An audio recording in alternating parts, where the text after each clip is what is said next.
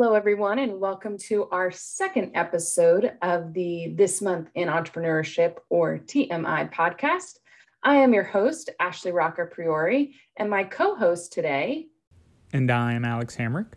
So, for today's episode, we have with us Siri Terjesen, who's actually the Associate Dean for Research and External Relations at Florida Atlantic University in Boca Raton, Florida. Siri has been part of the Academy of Management Entrepreneurship Division for years in multiple different roles, ranging from representative at large to now membership committee member. So she has a bunch of different roles that she does with the division. Not only has Siri had the successful career, but before she actually became an assistant professor, she actually was a Fulbright scholar and pursued her PhD at the UK, then did a postdoc at Queensland University of Technology in Brisbane, Australia. So she's kind of been all around the world, um, published in top journals like Academy of Management Review, Journal of Management, SMJ, even entrepreneurship journals like Entrepreneurship Theory and Practice. She has over 10,000 citations and has also written over two books. So she's kind of been a superstar in this field, and we're really excited to have her with us here today. So, first of all, thank you so much for joining and doing this. We plan to start every episode with an icebreaker question. And for season one, our icebreaker question if you had to survive in the wild, what's one tool you'd bring with you? That's a great question. I think most certainly I would bring my smartphone because I'm absolutely uh, addicted to using it and it makes me more efficient in balancing all the challenges. So with your smartphone, I'm assuming you think you'd be able to last a fair bit because you could call people, maybe DoorDash some food. That could work. And I would just have another Siri because I could just say, hey, Siri. And uh, there'd be two of us to figure it out. So I'm definitely going to bring my other Siri. I love it. Nice. Yeah, I love it. So we had our amazing research team do some research here. And we noticed you have a really unique desk. You have to tell us about that desk. that is so sweet of you, Alex. Um, that is indeed my current uh, home tweet on my Twitter page. And I have had that desk for 12 years. It is a recumbent bicycle. I think it's a Schwinn 220, costs about $300. And uh, the old SkyMall um, desk. And that is where I grade an awful lot of papers. I also do my early morning edits. Um, and work during the day. Not today. I'm here in my office at FAU in Boca Raton, but um, I did a lot of Zoom calls and even conferences. So I can do sometimes uh, 50 miles of exercise biking while I'm in a conference. Um, I love it. I think one of my favorite things, especially with doctoral students and junior faculty, is to talk about ways to increase your productivity and your happiness. And for me, having that recumbent bicycle desk has absolutely done that for 12 years. I'm so grateful for it, um, especially because during parts of my career, I didn't live in places as nice as sunny Boca Raton. So I couldn't be biking outside as much as I would have liked. And I also, um, you know, tend to have so much research and so much teaching, grading, or emails to work through that that's a great chance to do it. Thanks. I, I, uh, I, I, refer anyone to my Twitter page, which is my first and last name, Siri Terjesen, and you can check it out. I have some other productivity hacks. Would you like to hear those? Tell us more about these other ones. You said you had a list. Making really good decisions with time management. First of all, it's protecting the best time of your day. Uh, you probably know that. Is, are you a morning person? Are you a middle of the day, an afternoon, or an evening person? And blocking that um, turning off your cell phone, um, even putting a note outside your door. I have a note outside my door now. Don't knock, I'm talking. Um, and protecting that bubble of time is so important because every time that you get interrupted, for example, by a new email or someone knocking on your door or a phone call, it can take five minutes if you're lucky, but sometimes 15 minutes to get back to where you were before. So that's the number one um, hack. And it's okay if those hours don't match everyone else's hours. Um, There's a beautiful article on the time preferences of some of the most creative and productive people across industries. And some of them work um, from 4 a.m. until 10 a.m. concentrated. Uh, another piece is to think about how you spend your time on various research projects. As a doctoral student, you just get a few projects often with your advisor, and it's important to deliver and even over deliver on those. But as you uh, mature in your career, there might be more projects, but you need to figure out a rubric to decide what to do and what not to do. Because just as you teach strategy to your undergraduate and graduate students, that strategy is about saying yes to some things and no to others. Um, same thing for your career. One more thing is that you can keep track of what you're doing, and you'll need to do this anyway. Uh, this is great advice from Melissa Cardon, who's now with you um, at UT Knoxville. But she said you should have a yay me sheet. And by that, it's keep track of all the things you're doing. So um, if you did, for example, um, serve on the committee to choose the new doctoral students, or if you did meet with the donor or um, mentor an undergraduate scholar, keep track of that. That's a good practice. Also, where you see where your time is. When people ask you to do more, you can say, Well, I'm actually already doing all these activities. Um, and once you become a junior faculty, usually in January of every year, you need to log uh, what we call a faculty activity report. And so then it won't take you very long because you can just open your Word doc and enter all of those activities. And of course, um, it, it almost goes without saying, but you also want to separately keep track of where all your working papers, papers under review, et cetera, are. And again, I think an electronic solution is nice, although some people also like to see it um, on a board in their office, and sometimes also so that other people can see that they're doing things in their office. Yeah, those are um, amazing tips, and I'm really glad you shared them. Just whether it's electronic or not, having this mapped out where your projects stand is helpful because you're not overwhelmed with what I need to be doing. So 100% agree. Since this season is all about the entrepreneurship division, we're going to um, some questions about that. Tell us a bit about how you decided to get involved with the division in the first place not just your, your role now in the membership committee, but prior to that when you were part of the executive team too? So I was lucky because when I did my PhD in the UK, we had the British Academy of Management, and I served as the PhD rep to that. So I knew how interesting the workings of these organizations would be. And then when the opportunity came up to run for RAL, representative at large, I absolutely took it. What I didn't know at the time as a young assistant professor was that one could serve on a committee. And that's a fabulous way to get involved because we have so many committees and they are comprised of some of the kindest, um, generous, but also terrific scholars and also servant leaders. So I think I, I can't remember the date, but I was probably elected about six or seven years ago and um, served for my, I guess, few years as RAL and uh, hung on as membership chair for a while. And now I'm just on the membership committee, but I really enjoy it. That's awesome. And, and Siri, uh, for those who might not know, what exactly is a membership committee? So, the membership committee is your welcome to the entrepreneurship division. We have over 3,000 members in the entrepreneurship division. And actually, we're one of the largest divisions with junior scholars, particularly doctoral students and assistant professorships. Um, so we were the first division to formally have an in-person event at the Academy of Management that's been running at least seven or eight years, um, where you could sit around in a round table and meet others. So it's really important, and also to profile new members in our newsletter and make them aware of opportunities in the division. So, what does being a part of the membership committee entail? Well, it depends on your role in the membership committee. So, some of us organize that in person event, which unfortunately now needs to go virtual. Others of us gather the profiles of new members and share those in the division newsletter.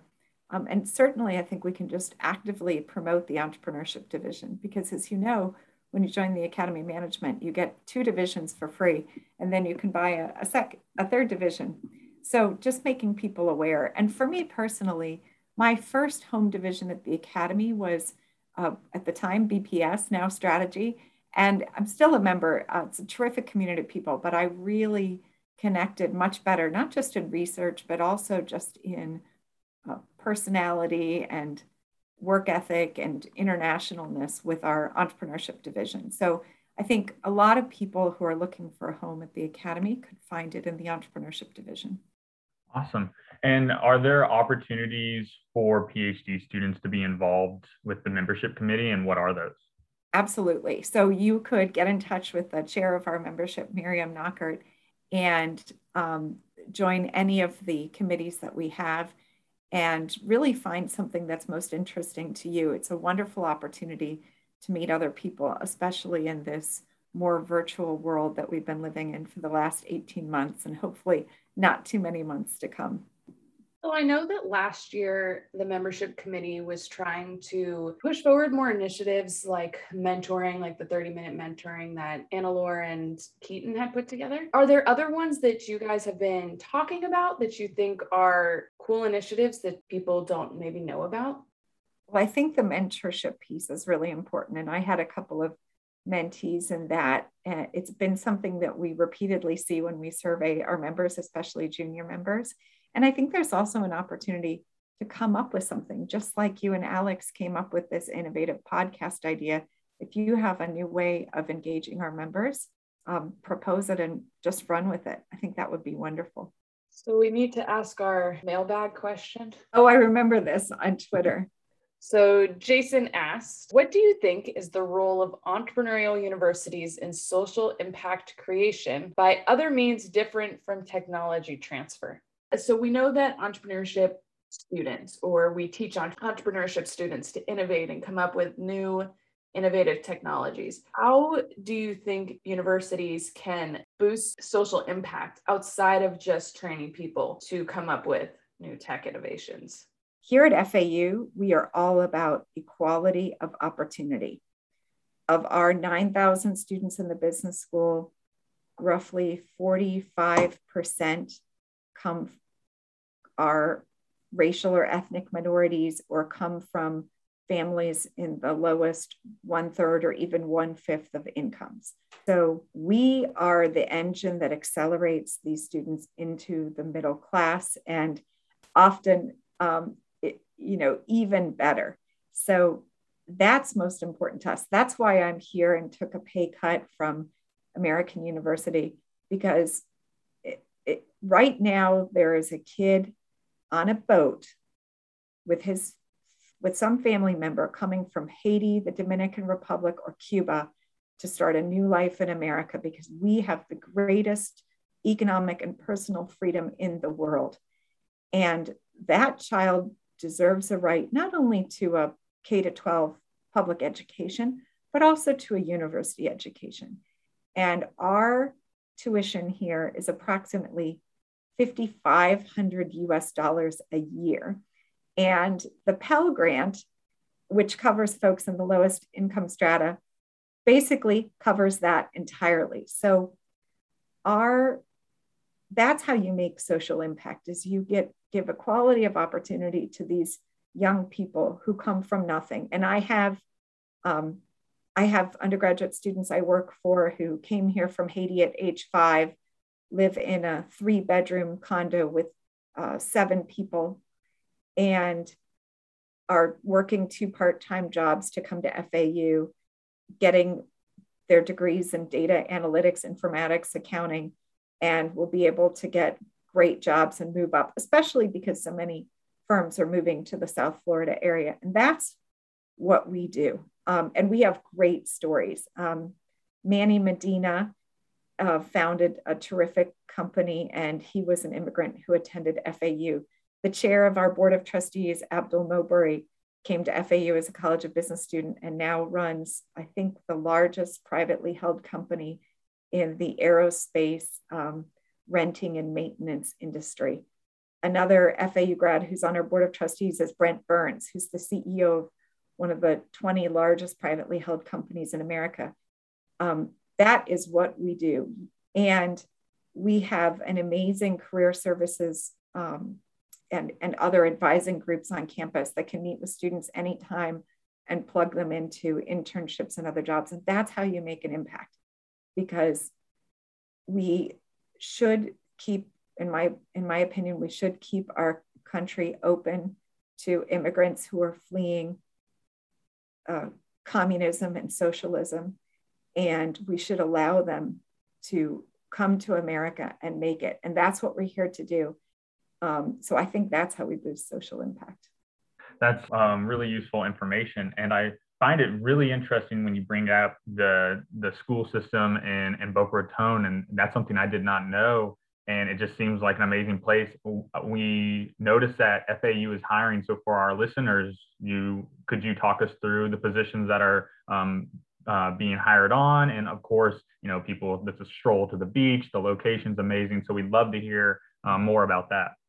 Well, I'm, I am biased because I love FAU. And I will say that my first like real tenure track job was at Indiana University in Bloomington, Indiana. Very nice, six hours from my hometown in Akron, Ohio. But the week I got there, I set up a job search in the Chronicle for jobs in Florida because I uh, had lived abroad for 11 years overseas, um, some of which right next to the ocean. And I knew I loved that. But we will be hiring at FAU. Um, it is not quite official, but I did write up this agreement with the donor for two tenure track uh, open rank positions in value creation. Those will be open rank tenure track positions for fall of 2022 to contribute to this new center. Um, and obviously within value creation, certainly entrepreneurship, uh, strategy, and other management topics. We have a huge um, contingent of entrepreneurship faculty here. Uh, Roland Kidwell is our department chair, and Don Neubaum is one of our senior professors, edits Family Business Reviews, edited ETP. Kevin Cox does a beautiful job running Tech Runway. We also have Sophia Johan and Doug Cumming, who do a lot in entrepreneurial finance, and they're in our finance department. And then we have Will Luther and Chris Boudreaux, who are, and Monica Escaleras, who are in our economics department, but they do quite a lot of entrepreneurship research. And there are many others, but we already have a, oh, Gary Castrogiovanni runs our PhD program, and Ming Shang, Lee, Len Trevino, um, Mike Harari, they all do publish regularly in entrepreneurship journals too. So we already have a really large collection of people, but we want to grow that. And fortunately, we can because we have almost 9,000 students in the College of Business. So that's a lot of classes to teach, which then can help justify the lines for faculty. So Peter Klein and I are both at the Norwegian School of Economics. Um, so it's important to make people aware that there are jobs outside the US that may actually be quite attractive. Um, for some reasons. So I have a physician husband, Alex has a veterinarian wife. It would be difficult to move overseas and maintain licensing, but other people are far more portable. Um, so the Scandinavian universities are renowned for the amount of time that junior scholars can spend on the research and the relatively good salaries. So you have people like Sheryl Winston Smith, who did her PhD at Harvard a few years ago. She was at Temple. And then she moved to BI, which is the Norwegian School of Management in Oslo, um, for her career. And I believe her husband is a PhD in science and took a job at another Norwegian university. So it's important to remember that there is a global job market. And there are particular countries, like all of those in Scandinavia and most countries in Western Europe, that can be quite attractive to scholars in terms of getting sufficient time on their research. There are also opportunities like postdocs that can be amazing if one is willing to take a one to two year appointment. I did a postdoc at Queensland University of Technology with Per Davidsson, and there were many great entrepreneurship scholars at the time and learned so much in that uh, year and a half period and would encourage many others to consider a postdoc route, especially if it's at an institution with a terrific entrepreneurship presence and you can build connections with scholars. I was talking to a friend in entrepreneurship as well about postdocs, and they're relatively new, at least in the States, about, and I think maybe COVID, it's an artifact of COVID, but it's a good initiative to have. Of in the hard sciences, when you do a postdoc, you usually or can go directly and stay on with the same school, the same um, lab, whatever you're at that you did your postdoc at. With our field, more social sciences, are you is it almost like a phd that wherever you do your postdoc you're supposed to place somewhere else? Or are schools wanting you to do a postdoc and stay on with them long term?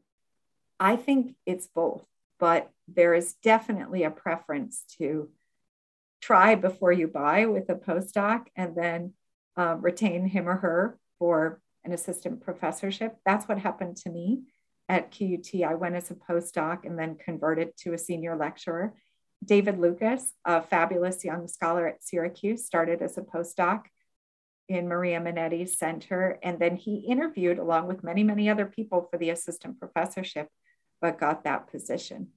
And a postdoc is also a sign that the university has some research funding because those tend to be either no load or one one type teaching. Uh, so that now the salaries are a little bit lower, but they're still a reasonable salary for basically being a fifth or a sixth year PhD student in terms of the extra time and runway. But of course, some postdocs are only just short term, or there might be an assistant professorship and the candidate may not win that. But It's a great chance to get to know people from other areas, work directly on a project. Um, the postdocs in Europe tend to be funded linked to a project. So someone like Miriam Knockaert or many others in the Netherlands, Germany, Switzerland, et cetera, would have major funding, which would include a PhD line and a postdoc line. Um, so I think it can be a great opportunity for someone who is mobile and willing to wait an additional year or two to start the tenure track. I had a postdoc at American University, terrific young man, Rich Devine, who finished at Florida State. And he was there with us for two years. And in that time period, he was able to get a couple of really great journal publications, including AMJ. And then he was able to get a great tenure job at DePaul University in Chicago. So I think that two year period allowed Rich the time to get more papers into the pipeline to get a better job than he might have gotten coming out of Florida State with less publications.